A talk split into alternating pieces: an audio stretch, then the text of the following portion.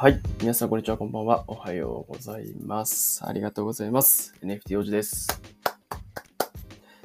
えーそもそも Web3 って何ってあなたのために Web3、NFT、メタバース、AI 実践者の NFT 王子が最新トレンドや言葉の意味、注意点などを分かりやすさ重視で解説をしております。僕の夢は極めて近い将来 Web3 や AI に関わっていろんな人に選択肢を与えられるようになってがむしゃらに稼いだお金で生まれてきたばかりの可愛い娘と大好きな奥さんと猫のマッチ感に美味しいご飯を食べさせることです。えー先に謝らせてください。えー昨日、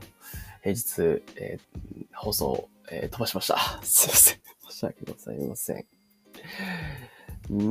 ん、難しいね。毎日やるっていうのは、本当に。まあでも切り替えてね、今日もね、やっていきますんで、はい。NFT 王子のわかりやすい Web3 ラジオ、今日もよろしくお願いします。今日の本題は、99%の NFT プロジェクトは幻想であるっていうテーマでお話します。少し攻撃的なね、ようにも聞こえるテーマなんですけど、個人的に NFT に関わる多くの方に意識してほしいことなのでお話をしたいと思います。本題の前にお知らせをさせてください。6月の20日火曜日21時から、えー今日ですね。今日の21時から NFT 王子に恩が売れる NFT を発売します。ありがとうございます。もうね、何件もこう予約をいただいていてですね、とてもありがたいな限りなんですけども、はい、ついに今日の21時にね、サイトがオープンします。でそれに合わせて、もうすでにこう予約をいただいている方への、えー感謝のですね、あの、気持ちを込めて、21時からスペースをしていきたいと、ツイッタースペースをしていきたいと、していきたいと思ってます。はい。予約、まだまだ、あのやってます。はい。予約受け付けてます。概要欄に Google フォーム載せてますので、そちらから、ね、行ってみてください。でこの NFT は NFT 王子に恩が売れるっていう NFT になっていて、購入金額に応じて NFT 王子の時間を自由にね、使えるような購入者特典もついていきますので、ぜひぜひ見てみてください。そして、え本題の99%の NFT プロジェクトは幻想であるというね、テーマなんですけど、まあ結論何の話をしたいかというと、NFT プロジェクト側とその NFT の購入者との間で意識の共有っていうのをされていることとっても大事だよねっていう話をしていくんですね。ですごく攻撃的な感じのあのテーマに聞こえるんですけども、うーんつ僕の中では重要な話だし、ある意味、この、うん、これ自体が NFT プロジェクトの現在地をね、表しているんじゃないかと考えています。はい、先に言うんですけど、特定のプロジェクトをね、指しているわけではないです。ただもしかしたら、えー NFT プロジェクトには嫌われるかもしれないです。覚覚悟してます。はい。まず、ね、ちょっと考えていただきたいことがちょっとあって、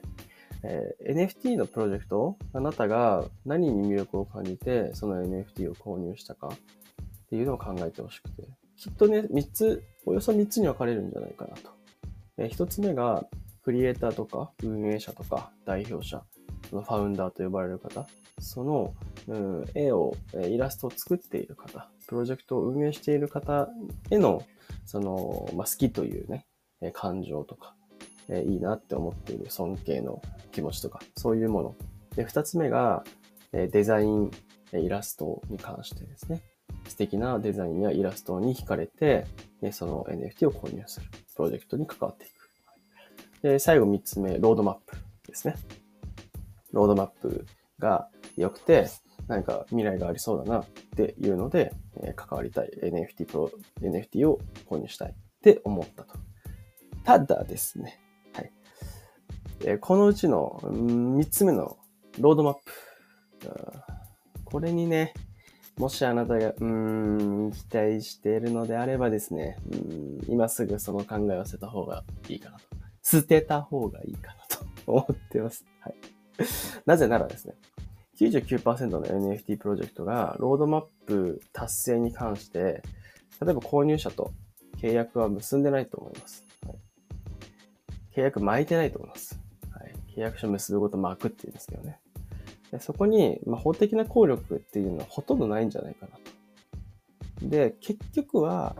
応援とか支援っていう形にね、行き着くんじゃないかっていうふうに僕は思ってるんですね。なんかめちゃくちゃ冷めることを NFT 王子言うじゃんと。思われたかもしれないんですけども、これ結構現実だなと思っていて、もちろん、口約束でも契約っていうものが成立する可能性はあるんだけど、あの、大事なのはそこじゃなくて、うん良くも悪くも、その契約っていうものを結ばずに、何かのプロジェクトがロードマップを達成するっていうふうに言って、そこに、えっと、皆さんが、えー、お金を出している。うん、でこの状況っていうのは、現実社会と結構、あの、乖離している、うん、離れている考え方だっていうことですね。はい、普通、車を買うっていうふうに、例えばね、車を買いますっていうふうになった時に、契約書を結びますと。売買の契約書を結びますと。で、お金を払います。その代わりに車を受け取りますと。だから、車が受け取れなかったらね、えー、お金を払って車が受け取れなかったら、いや、お金返してくださいよというのが成立しますよね。はい、でも、まあ、これ結構一般的だし、うん何万円もするような買い物をするときには、おそらくそういう契約を結んだり、えー、その場でね、何かを得られる、お金を渡してすぐ得られるっていう状況だったりすると思うんですね。でも、NFT プロジェクト、NFT 自体は違うんですよ。そのイラスト、えー、っていうもの、デザイン、えー、っていうもの、アート作品なのかな？っていうものを、えー、フロントに、前に置いて、で、それを買ってもらう、え、ことによって、お金を得ていると、運営者は得ているという状況ですね。で、そこにどんな、えー、ものを達成していくかっていうロードマップがあるっていうね。で、これ、ど、どれが主軸なのかっていうと、やっぱりイラストやデザインにはもちろん魅力はあったりするんですけど、その裏側にあるこれを達成していきたいっていうものに魅力を感じて買ってもらってる。または、その両方っていうパターンが多いんじゃないかなって思っていて、もちろんこのやり方がいい悪いとか全くなくて、うんまあ、だだからこそ、その契約を結ばないからこそ、そういう堅苦しいのがないからこそ、集まっている側面っていうのはね、あると思うんですけども、でもこの状態で、うん、この契約を結んだりね、しない、していない状態で、過度な期待をね、NFT プロジェクトに向けるべきではないっていうふうに僕は思っていて、で自分自身もね、結構 NFT プロジェクトをこう期待してるなと。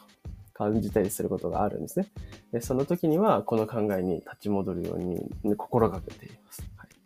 で何度も言うんですけど、特定のプロジェクトを指しているわけではなくて、うん、のめり込みすぎるのは良くないよっていう、うん、なくなってもいいお金、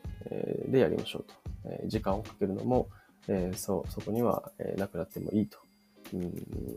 その後に何も、え、なされなくてもいいぐらいな感覚でやっていった方がいいんじゃないかなというふうに思ってます。であとはプラスね、そのお金って本当になくなってもいいのっていうのを今一度考えるべきかなとは思ってます。はい、まあいいんだと。なくなってもいいんだって言い聞かせてる部分もね、きっとあったりするんじゃないかなと思うので、